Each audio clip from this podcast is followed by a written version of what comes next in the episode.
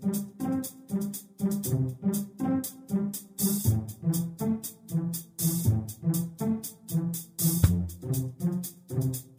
Здравствуйте, дорогие слушатели молитвы за мир. С вами сегодня Сергей и Дарья. И сегодня мы отступим от заведенной в нашей передаче традиции и поговорим об одном очень значимом для русского человека событии. Именно 14 сентября 1812 года французский император Наполеон вошел в Москву. Оккупация бывшей столицы длилась около месяца. Последний раз перед этим Москва была занята иностранными войсками ровно 200 лет до этого. И что же вы думаете, он обнаружил в Москве?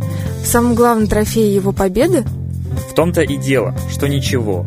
После Бородинского сражения, в котором русская армия понесла тяжелые потери, главнокомандующий Кутузов приказал отступить по направлению к Москве с твердым намерением сохранить армию.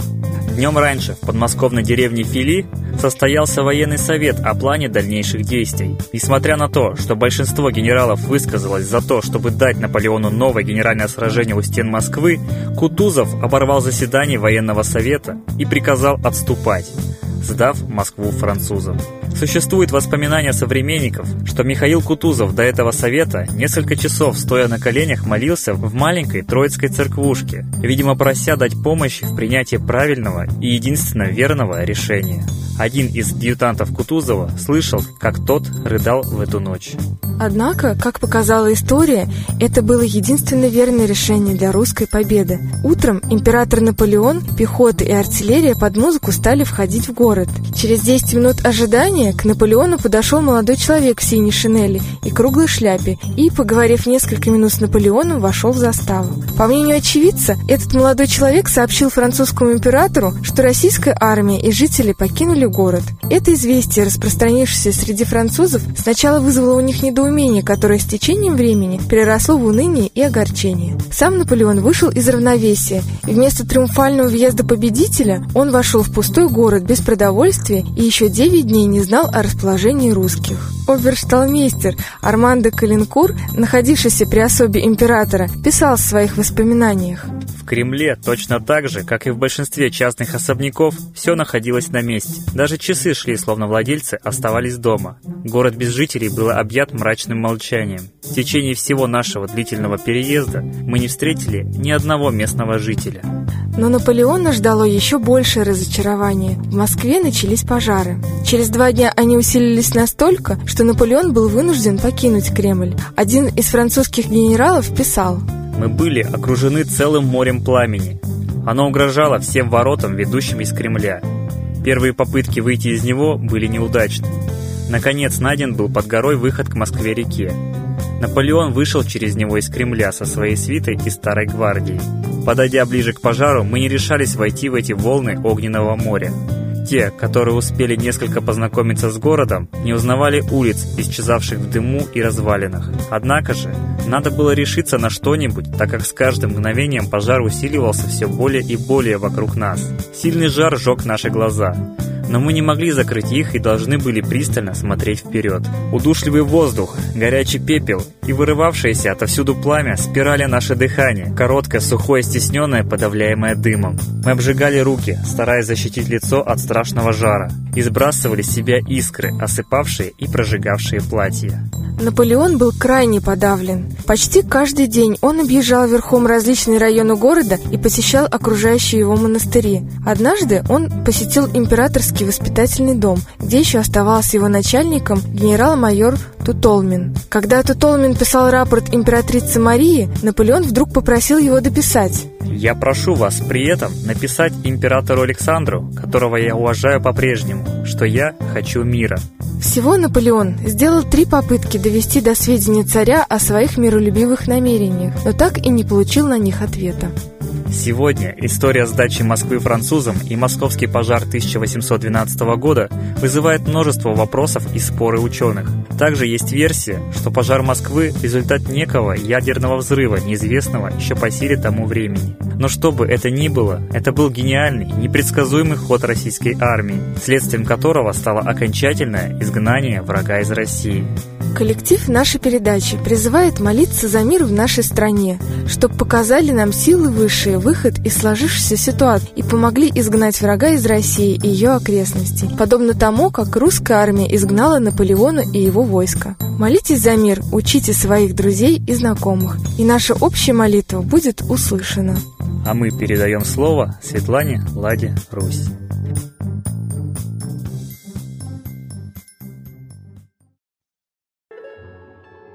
Уважаемые граждане России, годы прошли очередные выборы. И уже многие начали понимать, что это завуалированная форма захвата власти. У народа власть забрали, та кучка управленцев, которая распоряжается судьбами народа, землей, ресурсами, всем, что у нас есть, которая давно потеряла доверие народа. Вот, например, уже к полудню на выборах в регионах насчитали более тысячи нарушений. И я вас уверяю, что это не будет поводом к отмене результатов выборов.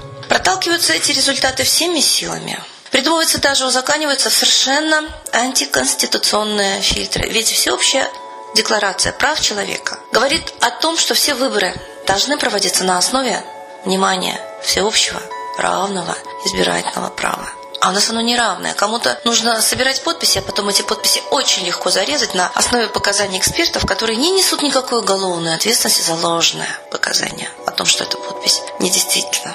Мы убедились очень много раз, что и граждане, которые пишут заявление, что именно они подписывали этот лист, игнорируются.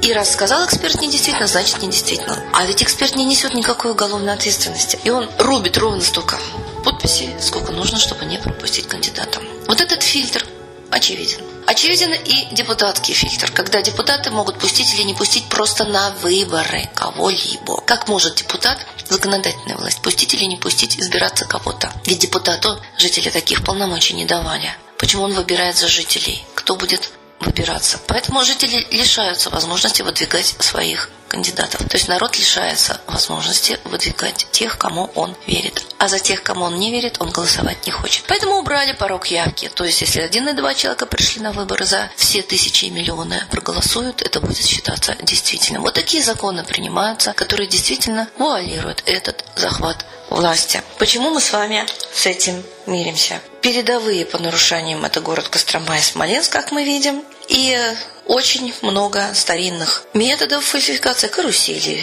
Берется автобус, сажают туда люди, и на каждом участке выдаются паспорта. И понятно, что это метод карусель, метод фальсификация с помощью администрации и чиновников. И мы все знаем этот метод. То есть мы не верим тем, кто организовывает выборы. Почему мы продолжаем с этим мириться? Почему мы не потребуем открытых выборов? Чтобы мы открыто выражали свое мнение. Нам запрещают. Нам говорят только тайно, а потом мы ваш голос и считаем, как хотим. Это открытый, откровенный способ мошенничества нашими голосами. Открытый способ мошенничества, при котором отбирается у нас, у народа, наша власть. Так давайте мы все-таки станем гражданами. И любой гражданин в нашей стране имеет право исповедовать любую религию или не исповедовать никакой, придерживаться любых политических убеждений или не придерживаться. Но мы имеем право на свое мнение, на свободу голоса. Почему мы закрыли рты со страху? Это стыдно, мы трусим. Мы трусы, признайтесь себе в этом. Мы уже начинаем понимать, что происходит. Но бороться за свои права, за свою родину, за свое потомство мы не хотим. Это стыдно. Молитесь о том, чтобы у вас хотя бы вернулось внимание, что не бороться нельзя. Посмотрите, и Депардье встречен с распростертыми объятиями. Рой Джонс получил российское гражданство с условием, что он будет жить в России. А зачем нам это надо? Почему нас учат распростертыми объятиями принимать иностранцев и действительно ставить их над собой, считать их выше себя, как аборигены, как чернокожие, которые индейцы молились на белокожих? Почему нас вот так приучают к такому рабскому преклонению перед всем иностранным? Ведь Россия всегда была богаче и сильнее, и праведнее всех стран мира. Единая наша могучая Жизненное пространство должно быть защищено единым могучим народом. Объединяйтесь в единой цели выжить как народ. Вспоминайте, что мы есть народ, а не просто отдельно взятый гражданин, который ищет копейки к существованию. Желаю вам очень быстро приобрести здравый смысл, пока мы не потеряли жизнь. С Богом.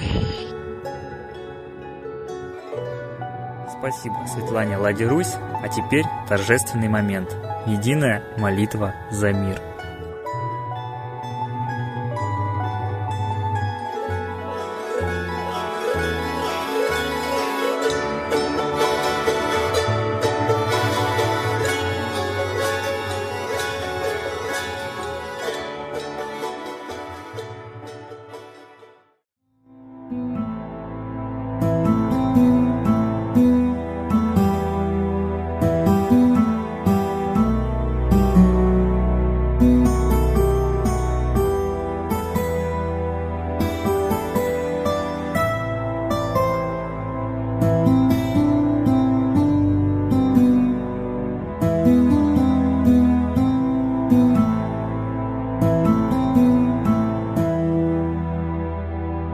Дух смерти и зла над Россией клубится, И заговор тьмы над народом глумится. Поссорить с соседом, живущим в стране, А НАТО, Китай, приготовить к войне. Желтые люди на землях Востока Ждут лишь сигнала сразиться жестоко. Землю России считают своей, Рвутся в просторы российских полей. Предсказано солнце в российской судьбе, но сможем его отстоять лишь в борьбе. И вера, и сила в пути нам нужна. Не будет могилы, воспрянет страна. Поднимемся гордо, всем скажем о свете и вымолим век золотой на планете. Молим русского Бога. Прости наш народ. Дай нам к счастью дорогу. Прости наш народ. Ра, сожги наши страхи. Прости наш народ. Мы в последней рубахе. Прости наш народ. Молим солнце вернуться. Спаси наш народ. Чтобы от страха не гнуться. Спаси наш народ. Митра, Ра, Майтрея. Спаси наш народ. Нечисть нас не жалеет. Спаси наш народ. Русские люди, вперед, за богами. Слух повторяйте вместе за нами. Если молитва уйдет в небеса, снова начнутся у нас чудеса. Честно и смело скажи свое слово. Русские боги помочь нам готовы. Хочу, чтоб нынче на Руси славление солнцу началось, чтобы светило в нас прожгло и ум, и душу всю насквозь, и чтоб сгорели в душах в прах и ложь, и алчность, и вся лень, и в наших солнечных сердцах зажегся новый Божий день. Я знаю, солнце помнит нас, и солнце Митры взгляда ждет от тех, в ком лучик не угас – кто не забыл про небосвод, кто скажет Митре «Я с тобой, я вспомнил предков высший дух». С Майтреей связаны судьбой, и славить солнце станем вслух.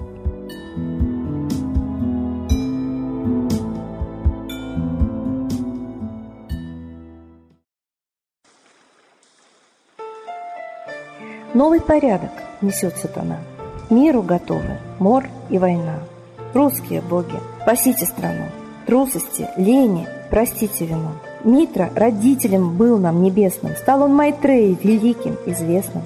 Слышит он русского люда мольбу, помощь нам шлет, коль идем на борьбу. Владыка Майтрея, нам помощь пошли, погибель убрать от планеты Земли. Твои легионы пошли нам с небес. Народы с мольбой ожидают чудес. Господи, разум народам верни.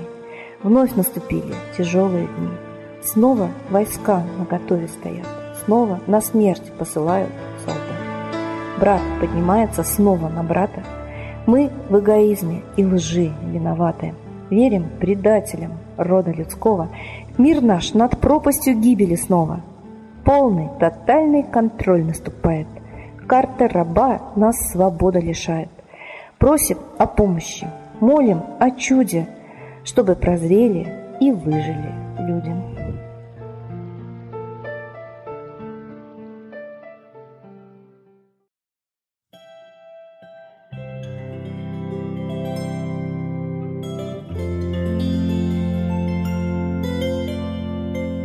Спасибо всем, кто принял участие в молитве, а мы ждем вас на следующей трансляции.